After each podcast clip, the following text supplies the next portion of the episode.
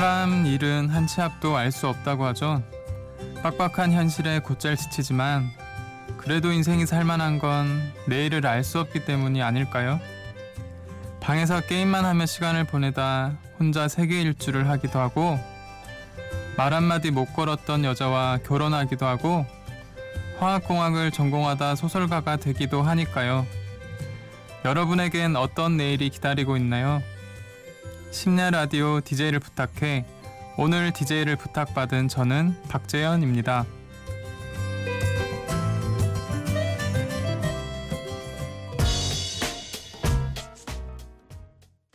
첫 곡으로 바우터 하멜의 Breezy 들으셨습니다. 안녕하세요. 저는 소설가 박재현이라고 합니다. 올해 30살이고요. 당신만 모르는 이야기라는 장편 소설을 썼고요. 송창식에서 일주일을 이라는 에세이도 썼습니다. 아마 잘 모르시는 분들이 많으실 텐데요. 아직은 무명 소설가거든요. 오프닝에서 화학공학을 전공하다 소설가가 된 예를 들었는데요. 눈치챘겠지만 바로 제 이야기입니다. 저도 11년 전에 대학교에 입학했을 땐 제가 지금 글을 쓰고 있을 거라고는 상상도 못했어요. 그런데 지금 이렇게 애정에도 없던 소설가가 되어 있네요. 인생이란 참 재미있습니다. 그래서 오늘은 제가 어떻게 글 쓰는 삶을 살게 되었는지, 그리고 제 책이 어떻게 완성되었고, 또 앞으로 어떤 책을 쓸 것인지에 대해 이야기해 보려고 해요. 그럼 음악 듣고 이야기 시작하겠습니다. 제가 여행을 가면 자주 듣는 노래인데요. 스티비 원더가 자신의 음악에 큰 영향을 미쳤던 듀크 웰링턴을 헌정하기 위해 만든 곡이죠. 여행에서의 그런 흥분된 마음을 더 고조시키는 곡인 것 같아요. 스티비 원더입니다. Sir Duke.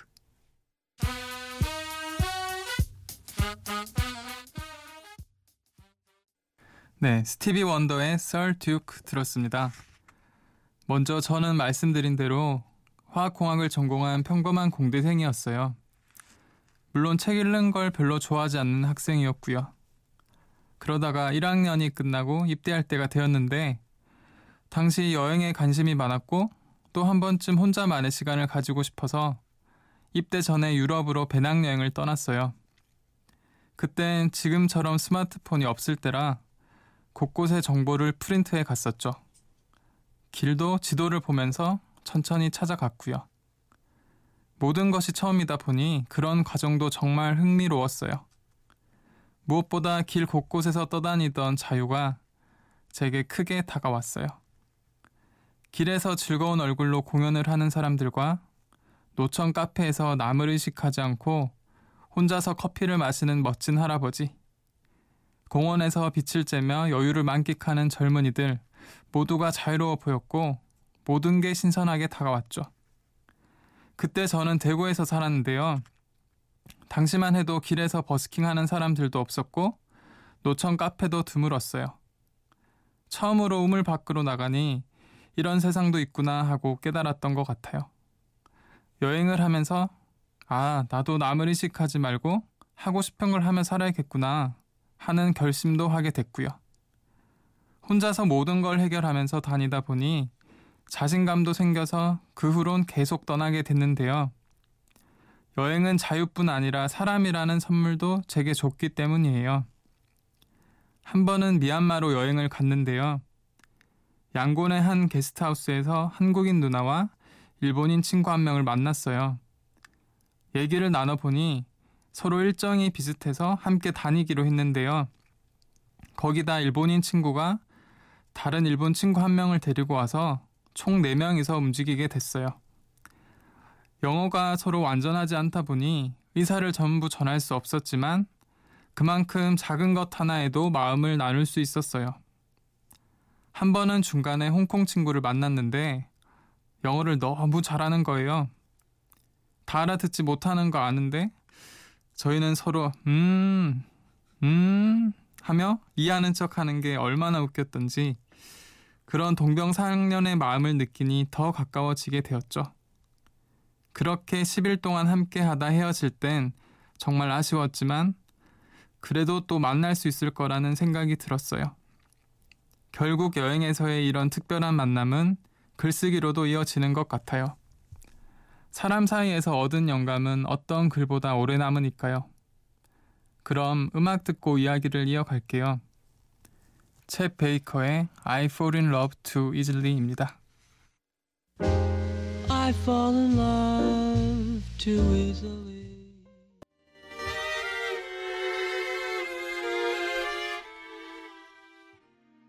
챗 베이커의 I Fall in Love Too Easily에 이어서 소희의 산책 들었습니다. 유럽 여행을 다녀온 후에 바로 입대를 했는데요. 매일 새로운 곳에서 신선한 자극을 받다가 군대에 들어가니 기분이 영 이상하더라고요. 그리고 군대가 답답하게 느껴졌어요. 그래서 책을 정말 많이 읽었어요. 책을 읽으면 파리의 신사도 될 수 있고 남미의 혁명가도 될 수 있었거든요. 또 나라를 지키면서 텔레비전만 보다가 2년을 보내기엔 너무 억울하다는 생각이 들어서 더 열심히 책을 읽었어요.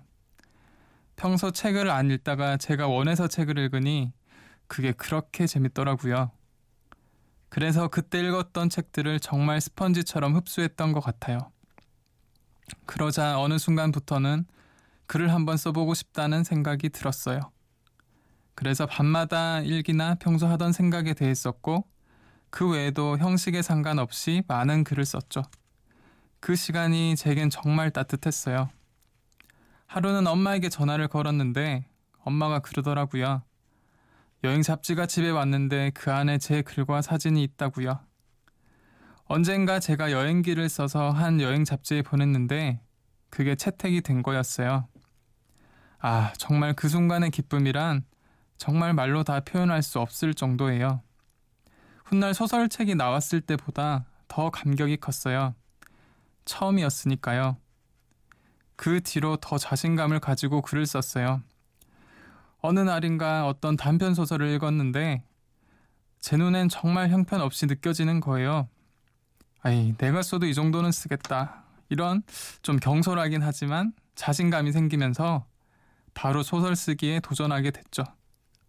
여러 상황을 설정해 놓고 맘대로 쓰면서 연습했어요.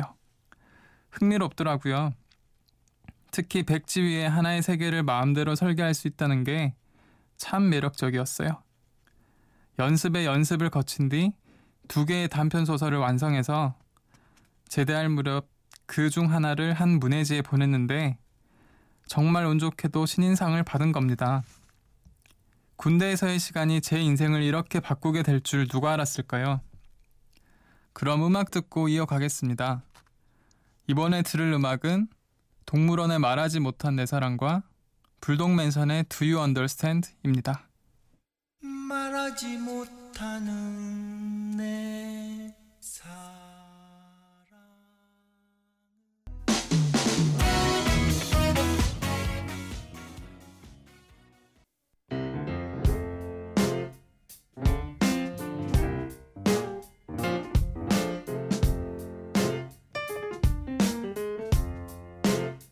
어느 날 문득 따뜻한 바람이 네가 보낸 걸까? 네 냄새가 나참 향기롭다. 참 오랜만이다. 보고 싶다. DJ를 부탁해. 심야 라디오 DJ를 부탁해. 저는 오늘의 DJ 소설 쓰는 박재현입니다. 그렇게 저는 얼떨결에 소설가가 됐는데요. 그 뒤로도 열심히 글을 썼습니다. 제대 후에는 글 쓰는데 도움이 될까 싶어서 학교에서 국어 국문학을 복수 전공해서 공부를 하기도 했죠. 글도 쓰고 공부도 하면서 지내다 보니 어느새 4학년이 됐는데요. 그런데 뭔가 모르게 마음이 불안한 거예요. 왜냐하면 졸업 후에 취업할 생각이 있었는데 회사를 다니게 되면 점점 글 쓸 시간과 기회가 없을 것 같았거든요. 그래서 여름방학을 앞둔 어느 날 고향집으로 가는 KTX를 탔습니다. 당시 하나같이 일이 잘 안 풀리던 때였는데 이상하게도 풀리지 않고 어렴풋하기만 했던 긴 이야기의 큼직한 전개가 머릿속에 그려지는 거예요. 어쩌면 이것이 내 평생의 마지막 기회가 될 수도 있겠다는 생각에 여름방학 내내 장편 소설만 썼죠. 늦게 자고 늦게 일어난 뒤 카페에 가서 오후 내내 글 쓰고 어, 저녁 먹은 뒤로 잠지신 다음 늦은 새벽까지 글 쓰는 생활을 했어요. 가끔 한 장도 못 쓸 때도 있었고 완전히 퍼져 버릴 때도 있었지만 그래도 버티면서 하루하루 꾸준히 써 나갔어요. 결국 두 달 만에 소설을 완성했고 몇 달 후에 책으로 출판할 수 있었는데요. 그것이 저의 첫 소설 당신만 모르는 이야기입니다. 소설에 대해 조금 얘기하자면 추리가 가미된 드라마를 할 수 있겠네요. 정통 추리 소설은 아니지만 나중에야 범인이 완전히 밝혀지고 거기다 반전이 조금 있거든요. 그런데 재밌는 건 주인공 이름이 박재현이에요. 그러니까 저라는 말이죠. 소설가 박재현이 주인공인 건데요. 그건 제가 쓰고 싶었던 이야기의 흐름상 리얼리티가 필요해서였어요. 그리고 이름뿐만 아니라 제 경험도 좀 들어가 있는데요. 어, 그래서인지 몰라도 주변 사람들이 제 책을 읽고는 재현 씨가 정말 이런 사람인 줄 몰랐다. 뭐 이런 얘기를 하면 제가 전부 설명할 수도 없고 좀 난처할 때가 꽤 있어요. 그럼 노래 하나 듣고 이야기 이어가겠습니다. 이번에 들으실 곡은 김건모의 너에게예요. 제가 더운 나라로 여행 갈 때 자주 듣는 노래인데요. 레게 리듬이 후끈한 날씨와 정말 잘 어울리는 곡입니다. 난 오늘도 나에게 마음으로 말하지 네, 김건모의 너에게 들었습니다. 제가 장편 소설을 쓰게 된 이야기를 했는데요. 소설을 낸 뒤에 출판사에 취직을 해서 3년 동안 일을 하게 됐습니다. 출판사에서 일을 하는 것도 좋았지만 작가의 삶을 포기하고 싶지 않아서 저는 퇴근하고 집에 오면 새벽까지 글을 썼어요. 그런데 작가로서 산다는 게 그리 쉬운 일은 아니더라고요. 책상 앞에 있는다고 글이 술술 써지는 게 아니잖아요. 처음엔 모니터에 깜빡이는 커서를 보면서 아무것도 못할 때가 많았어요. 완전한 문장을 쓰려는 생각에 시도조차 못할 때도 많았는데, 아, 그게 참 답답했었죠. 특히나 예전부터 글을 쓴다면 보통의 글과는 달라야 된다는 좀 그런 일말의 강박이 있었어요. 돋보여야 된다고 생각한 거죠. 그래서 수사나 표현에 애를 많이 썼는데 후에 그럴 필요가 없다는 걸 깨달았어요. 오히려 간편하고 단순해지려고 노력하니까 자연스럽게 남들과 조금은 다른 글이 되더라고요. 그래서 글을 쓴 뒤에 수정하는 과정이 제게는 참 중요한데요. 칙칙한 방을 리모델링 한 것처럼 다듬고 다듬다 보면 정말 말끔한 글이 되곤 하거든요. 글쓰기가 힘든 일이지만 그런 과정에서 희열을 얻기에 손을 놓을 수가 없어요. 또 제가 쓰고자 했던 문장을 아주 정확하게 썼을 때 역시 황홀한 기분을 느껴요. 가끔은 좀 더 나아가 와, 이거 정말 말도 안 된다. 어떻게 이런 글을 쓸 수 있지? 하면서 제 글에 반할 때가 있는데요. 그런데 그런 글은 다음날이 되면 지극히 평범한 글로 보일 때가 많아요. 참 허무해지는 거죠. 문장뿐만 아니라 어떤 이야기를 만들 때도 마찬가지고요. 그럴 땐 저의 뮤즈라 할 수 있는 송창식 선생님이 한 이야기를 떠올리곤 해요. 제가 그분의 책까지 쓸 정도로 그분과 그분의 음악을 정말 좋아하거든요. 하루는 그분이 서정주 시인의 강의를 들은 적이 있다면서 이런 얘기를 하더라고요. 감정이 아주 격해서 좋은 감정일 때는 그걸 가지고 시를 쓰지 말고 자꾸 압축해서 가슴 속에다 작은 알맹이를 만들어 넣어 두라고요. 그러고 나중에 편안할 때 책상 앞에 앉아서 그 알맹이를 꺼내서 시를 쓰는 거라고요. 송창식 선생님도 곡을 쓸 때 그렇게 했다고 해요. 그 말이 제게도 와닿았어요. 저한테도 적용이 되는 말이었으니까요. 그럼 그분의 음악을 한번 들어볼게요. 첫 곡은 사랑이야 라는 곡인데요. 가사가 정말 예술이니 잘 음미하셨으면 좋겠고요. 두 번째 곡은 나의 기타 이야기라는 곡입니다. 자신의 어린 시절을 생각하며 만든 노래이니 참고하시고요. 그럼 들어보시죠.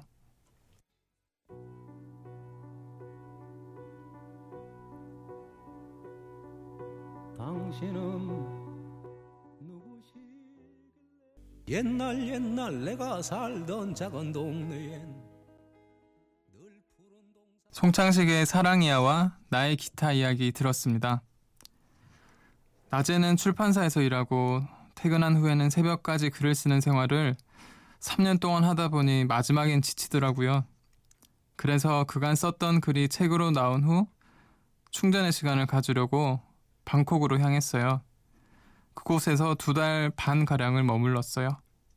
방콕은 갈 때마다 여운이 남는 곳인데요. 예전에 왔을 때는 그곳의 유명한 지역이나 건물에 집중했다면 이번에는 사람의 초점을 맞춰서 다녔어요. 태국 사람들과 만나서 얘기해보니 우리와 비슷한 점이 정말 많더라고요. 태국 사람들도 길에서 친구를 만나면 잘 지냈어 라는 말보다는 밥 먹었어 라는 표현을 더 많이 쓰고요. 가족이나 애인과 밥 먹을 때 아, 네가 먹는 것만 봐도 나는 배가 부르다 라는 표현을 우리처럼 자연스럽게 쓰기도 하고요. 우리네 어른들이 그렇듯이 여기서도 아기들에게 아이고 못났다 라는 말을 한다고 해요. 어릴 때 못났다고 하면 예쁘게 큰다는 믿음이 있다네요. 이외에도 놀랍도록 비슷한 게 정말 많지만 우리와 다른 점은 바로 행복의 차이였어요. 우리보다 훨씬 더 행복해 보였거든요. 우리가 일에 관심을 기울이는데 반해 태국 사람들은 삶을 즐기는데 관심을 기울이는 게 가장 큰 이유가 아닌가 싶어요. 이번에 가서 나라라는 태국 친구의 도움을 많이 받았는데요. 그 친구는 가끔 제게 영감을 주는 말을 하기도 했습니다. 특히 삶의 목적에 대해 이야기하던 순간이 떠오르는데요. 그 친구는 언제나 일을 해야 하기 때문에 자신의 일을 사랑하는 게 삶의 목적이라고 하더라고요. 그러면 일이 일처럼 느껴지지 않는다고요. 그리고 어려운 순간을 극복하는 방법에 대해서도 이야기해 줬는데요. 그 친구는 어려운 순간이 오면 먼저 침착해지려고 노력한대요. 모든 문제에는 해결책이 다 있다고 생각하니까요. 그리고 용기를 가지고 스스로 문제를 해결하려고 한대요. 사람은 언제나 혼자일 수밖에 없기 때문에 저에게도 그 편이 낫다는 걸 설명해 줬어요. 이런 말들이 제 마음속에 오랫동안 남아 있어서 요즘 전 방콕에서 있었던 일과 거기서 느꼈던 마음을 정리해서 글로 쓰고 있어요. 원래는 방콕에 가서 소설을 쓸 계획이었지만 그곳에 있으면서 드는 생각들이 많아서 그걸 글로 표현하고 싶어졌거든요. 곧 책으로 나오면 즐거운 마음으로 읽어주셨으면 좋겠네요. 이번에 들을 노래는 나라가 자주 듣던 곡이에요. 더 1975의 Love Me 듣고 올게요.